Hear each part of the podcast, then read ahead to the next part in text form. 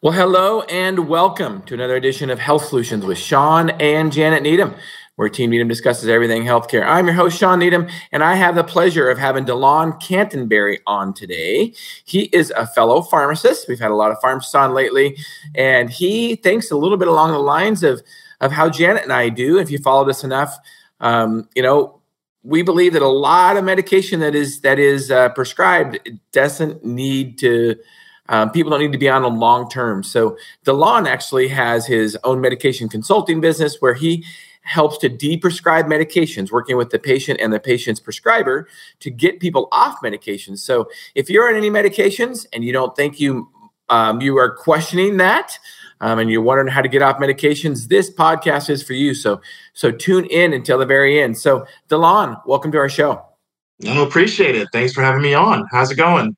Hi, it's going great. So tell us a little bit about what you do and what de-prescribing is. For sure. So I am a board certified geriatric pharmacist as well as the founder of GeriatRx. And so we focus on providing uh, de-prescribing action plans for some of our over-medicated seniors. But not just that, we also talk about some of those social barriers we support with looking for financial resources and advocacy and really focus on the education around the medications and how we can consider other alternative treatments uh, to help people get to their healthcare goals. So we've launched in, in 2020 and we also employ the power of pharmacogenomics. So we also use genetic testing for all of our patients who qualify um, with our de-prescribing action plan. So as you know, we, we have way too many seniors uh, being sent to the ER for preventable side effects and drug errors. And so we got to do something to hit that number. And I feel we're not doing enough in our healthcare system to leverage pharmacists and de-prescribing advocates, which is what I aim to do with our de-prescribing accelerator program. So tell us uh, a little bit more about the de- um, de-prescribing accelerator program. Yeah, for sure. So we have created, and this has really came from my past five, seven years in pharmacy of really teaching like-minded clinicians who are passionate about stopping harmful meds on how to incorporate some of our pharmacist brain and use that to advocate for patients. So it's not all about you need to know all these meds. It's more about how are we showing up as advocates, you know, asking questions like, are you on more than five meds? Have you had any changes in side effects? Have you had any more falls lately or changes in mood or pain? Just asking probing questions to empower not just the patient, but also the caregiver. So, our de-prescribing accelerator program is actually CE accredited. It's intended for prescribers, so physicians, PAs, uh, NPs, pharmacists, as well as social workers who are looking to really employ and implement de-prescribing within their business. So we're doing this over the course of three months.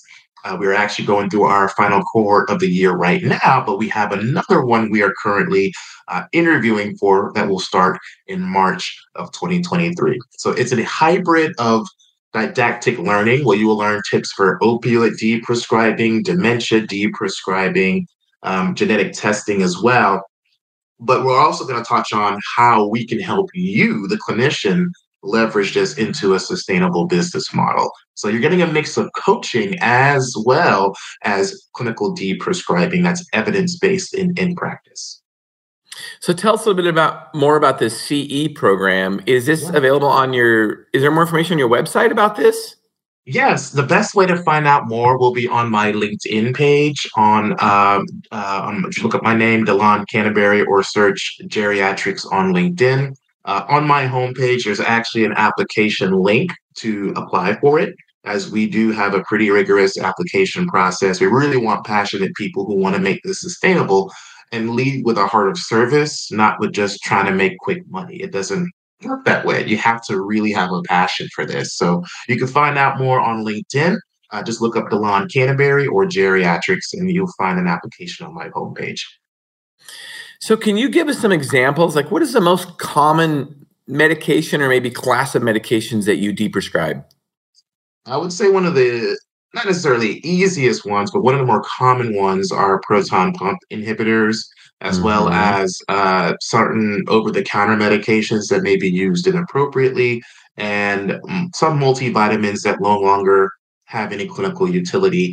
Um, so I would say proton pump inhibitors are what I see most. People have a little issue 10, 15 years ago, and they've been on that omeprazole for the next 20 years, right? So right, we see it all the time. Yeah, you see it all the time, and, and no one questions it. So it, it will take a bit of a tapering strategy with some of those. Some people get rebound, you know, acid reflux, which is what they were treating.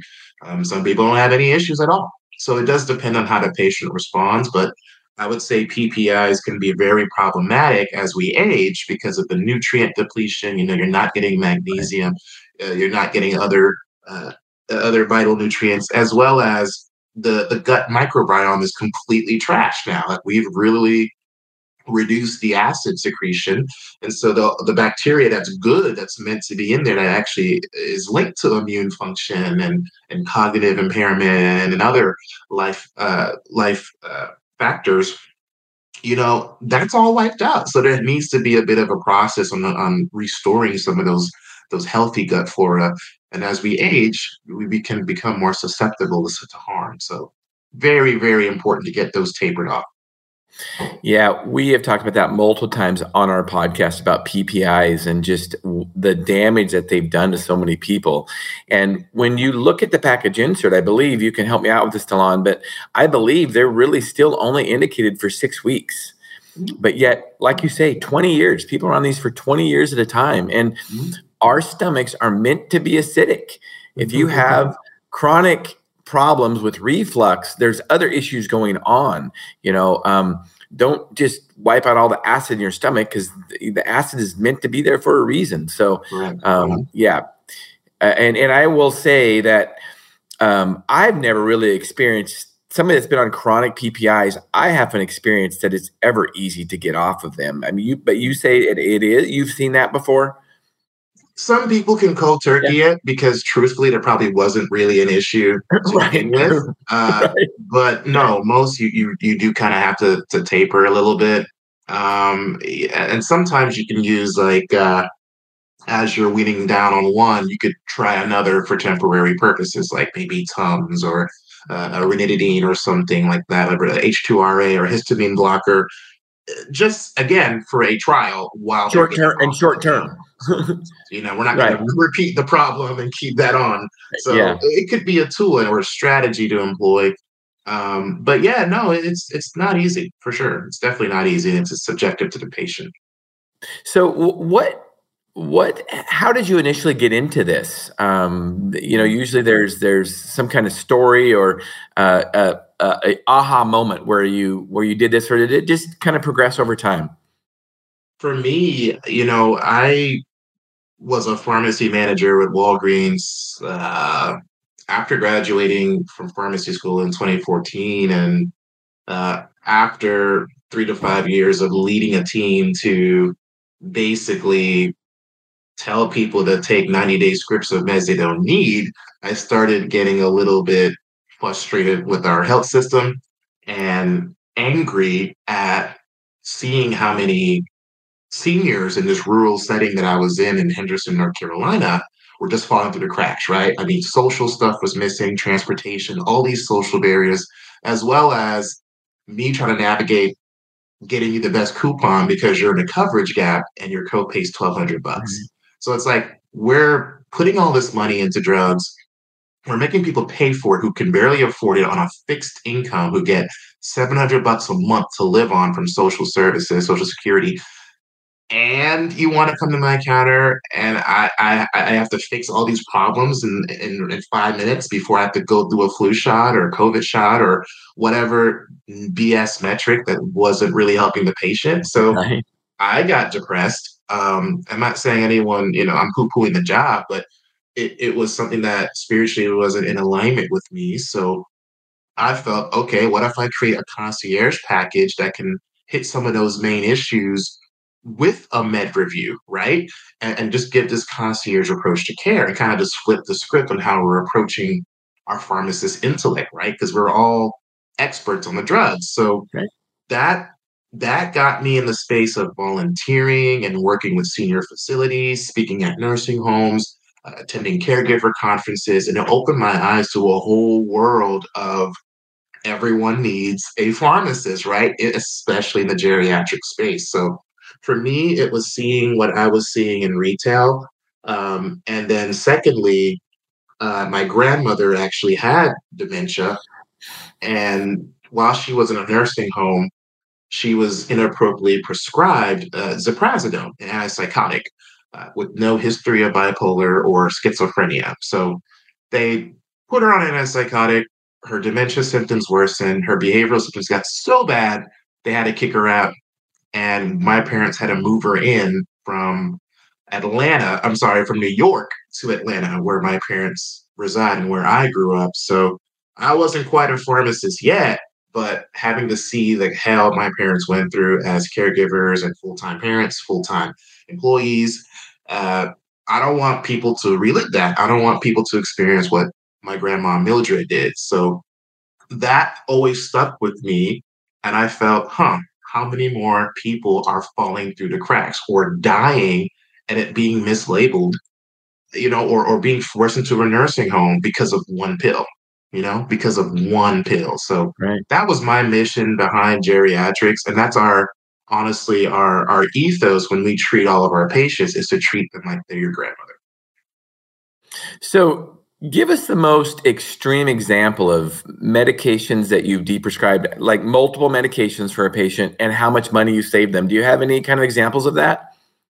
I would say our hallmark case was our very first client who, when we found her, was on 36 medications. It was a 70 year old woman. Yep, crazy. 36. Um, 36 and and she was essentially described as a walking zombie. She was unresponsive. She was kind of wasting away in her caregiver's home. Uh, wasn't really all there and the caregiver was was distraught because she didn't want her you know golden years to be spent in in this kind of zombie state so this woman had multiple prescribing cascades multiple duplicate therapies from two or three different nursing homes she was in and out of um, and no one wanted to touch the meds no one wanted to touch the meds. So she was seeing a neurologist, she was seeing cardiologists, specialists, and PCP, and there was no crosstalk. So all these meds were causing issues. There were about seven prescriptions that were all involved that led to the worsening of her dementia or cognition. And they were because she was suffering from anticholinergic toxicity. Yeah. So she was on Seroquel, she was on Benadryl, she was on Tylenol PM, she was on Trospium, uh, she was on like everything that's bad on the Beers list for anticholinergic toxicity and having mild cognitive impairment. So we were able to successfully deprescribe her over two months. Uh, uh, some of them cold turkey, some of them you had to taper, like the Seroquel, we were able to taper. Um, uh, over two months, we were able to get her down to eight prescriptions, which is amazing. Uh, and that she's wow. doing better. She, I mean, I called them maybe like a two, three weeks ago or a month ago, and she's doing great. She she was at the beach this summer. She's living her life. She's doing her thing. She's she's back. You know, her grandma was back. So it was something that uh, was not only my biggest win, but it was proof that this was the calling I, I needed to serve in uh, in my career and in my field. 28 medications you deprescribed basically your help help deprescribe. Yeah. You have any um, idea um, or just estimate about how much that was costing per month? She was on medicare so a lot of her meds were fairly inexpensive either between you know no charge to mm, dollar 20 360 or whatever. So the price was you know somewhat negligible but with all those meds uh, she you know, as you can expect, wasn't even as compliant. So she was hoarding meds. She had stuff from years ago. So I don't really have a cost for you. I, I do know that because of this testimony, we ended up giving a report on this very same patient in the court of law. And so the ugly side to this story was that her family was actually going to involuntarily commit her into a nursing home, into a memory care unit, because they were convinced it was her, not the pills. This woman would have been paying close to 11K a month. So, in terms of cost savings, we have saved them well over quarter million dollars in the past two years because they would have otherwise been forced into a nursing home and be paying out of pocket for that. So, I can tell you that cost savings. Wow. And, is it safe to say that the medications um, were, were was costing Medicare thousands of dollars per month? Yeah, absolutely. Yeah, yeah it's yeah. a waste of yeah taxpayer money and yeah, right, absolutely, right.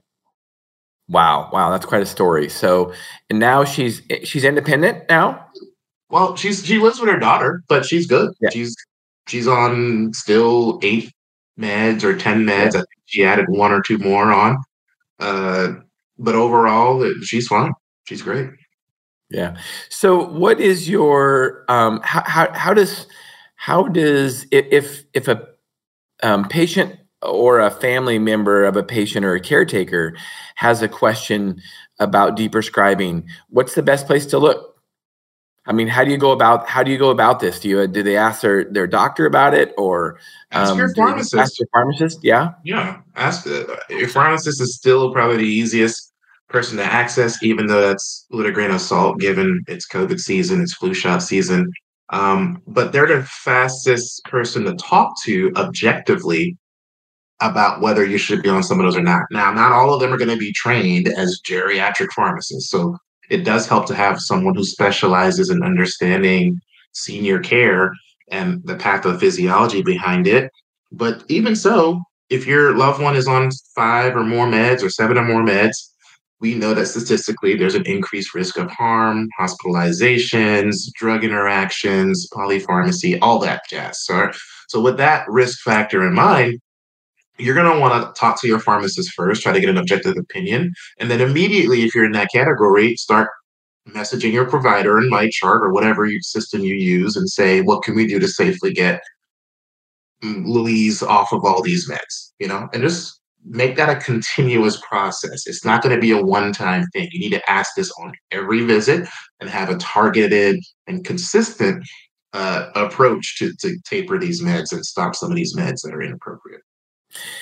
Yeah, I think you know that's a really good tip. Thank you for that because one of the things is it's dynamic, and and one of the things is in our healthcare system because of the way most providers don't have enough time or don't take enough time I don't like making the excuse not having enough time. It's like they they make the choice to not have enough time, um, usually because of you know you know insurance contracts that they have entered into. Um, and so it's easy when somebody has a complaint like you know um, acid reflux you know they're, they just prescribe another drug when in mm-hmm. reality it might be a diet lifestyle issue and so mm-hmm it's easy, you know, pharmaceutical companies and insurance companies have made it pretty easy to prescribe a drug instead of really going over lifestyle changes. So it's really easy at almost every visit to add another drug to a patient's regimen. Is that is that correct? Oh yeah, it's the what's it's what they're trained to do. It's what our system is trained to do. It's geared towards a fee for service model. Um, it's easier to prescribe than not that's that's right. Western medicine, right? In its core. Right. So we have to really tackle this medication mindset that has been forced upon the American community from direct to consumer marketing of all these pharmaceuticals. And truthfully, our education, prescribers don't know anything about deprescribing. They're not taught about deprescribing. They're taught about prescribing and diagnoses and, and have their own specialties there.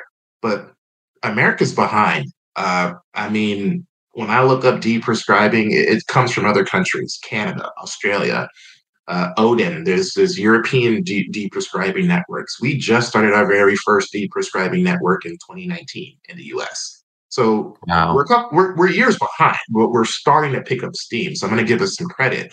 But the truth is, our systems are so fragmented. It's very difficult to, well, it's difficult from a policy standard to really make this the standard of care. It can happen, and it does happen within our own worlds, uh, my job is to make it universal. Yeah, it's just something we have to all be paying attention to because what what we're what we're doing is not working. We we can't continue to just keep putting people on chronic medication after chronic medication. That's right. just and I don't care what studies quoted, I don't care what pharmaceutical company says. It's just not long term it's not good for patients to be on multiple drugs like that. I just I just we, really we don't even that. we don't even have evidence like past 3 years for most medications that people are taking. And then we're using data from the 70s and 80s where drugs grandfathered in and assuming people of different ethnicities and cultures will respond the same. We're not even using genetic testing the way we should. Right, so right. how can we just assume that these meds are going to be, you know, universally great for everyone? They're not. So, and I'm not poo-pooing meds. We need meds. I get that. Yeah, but right. there needs to be I mean, a, yeah. a more uh, judicious approach on how we're prescribing. So there needs to be a change in prescribing habits. There needs to be a change in policy incentivizing deprescribing. There needs to be a concerted social effort on educating communities about the power to deprescribe because they don't even think to ask they can get off some of these meds, right? That's a whole other issue in itself. So it's there, there's a compounded multi-layer issue with multiple competing uh, priorities for different uh, players but even so, if I see that our own VA health system is successfully using deprescribing, then why can't the rest of us do it? We can. We just choose not to. So that's yeah. and I think it's instrumental that pharmacists have to get involved in this process. Yeah. Um, you know, we're really, you know, we're the drug experts, right? So we're the ones that really have to get involved. And and I think first and foremost, it it it goes with us educating the patients. Mm-hmm. Um, you know, we're the ones that see them more than any other healthcare professional. We need to educate them. It's like, you know, do you really need to be on these drugs? And I know, as a pharmacist myself, um, I don't do we don't do traditional pharmacy, but um, we do a lot of hormone replacement stuff. And you know, but we'll get patients that call in and they're on a uh, you know a statin or blood pressure medication or or whatever, and it's like, well, you know, if you make some lifestyle changes, you might not need to be on these medications anymore. Mm-hmm. Yeah. And we just have, as pharmacists, we have to continually remind patients about that because we're the one, we're the only ones that are probably going to. Absolutely. I mean, yeah. I mean, there's, it can really be said any better. It's again a mindset shifting that we need to prioritize. Um, but a lot of it starts again with with a conversation and a trusted provider who who has their best interests at heart. Awesome. Well, DeLon, you really helped us realize our goal today of educating and empowering individuals to take charge of their own health, and pharmacists are part of that team. Um, tell us a little bit about what do you, what do you have a passion for? Uh, apart from senior care and patient advocacy, uh, I really enjoy playing the cello, and I really enjoy uh, playing video games and, and hanging out with my dog Kaya, who is in here sleeping. Um, but travel has probably been my number one passion. Awesome. Love it. So tell us, I'm going to stream your website here and tell us a little bit about your website and how to get a hold of you. Yeah, the best way to reach me um, is uh, checking out geriatrx.org, G E R I A T R X as an x ray.org. You can also check out our LinkedIn page. We have tons of content. The best thing you can do is binge some of our red pill versus blue pill we have a video series talking about deprescribing, and we go live every Thursday at 12 p.m. Eastern. Uh, again, talking about the issue, talking about how pharmacists need to be embedded into non traditional roles as experts, as consultants, and can really move the needle on stopping 750 seniors being hospitalized every day in this country. Wow, that is a powerful number. 750 every day. Every day. That is very powerful. From drug interactions, basically, or drug, drug side effects. From drug side yeah. effects, yeah. Wow, that's that's incredible. I mean, that's that's a big problem, and as pharmacists, we can help fix that. So, thank you so much, DeLon. Um, I really appreciate you being on. Um, let's stay in touch because I'm sure you got a lot of other subjects that we could talk on. Love it, man. Have a great week. Right. Thanks for your time. All right. Well, thank you for tuning in to Health Solutions with Shawn and Janet Needham. Monday, our regularly scheduled um, podcast, 12.30 to 1.30 Pacific Standard Time. We will have Dr. Brad Brown on. We've had him on before when he was a resident physician. Now he is has his own practice uh, direct primary care practice. He's going to be telling us how he is helping patients, and he and his brother helped develop a software um, specific for direct primary care doctors. So, stay any doctor if you know is in direct primary care looking to go into direct primary care, um, please let them know. Uh, Monday, twelve thirty to one thirty Pacific Standard Time. DeLon, thank you today. Yes, take care. All right, bye bye.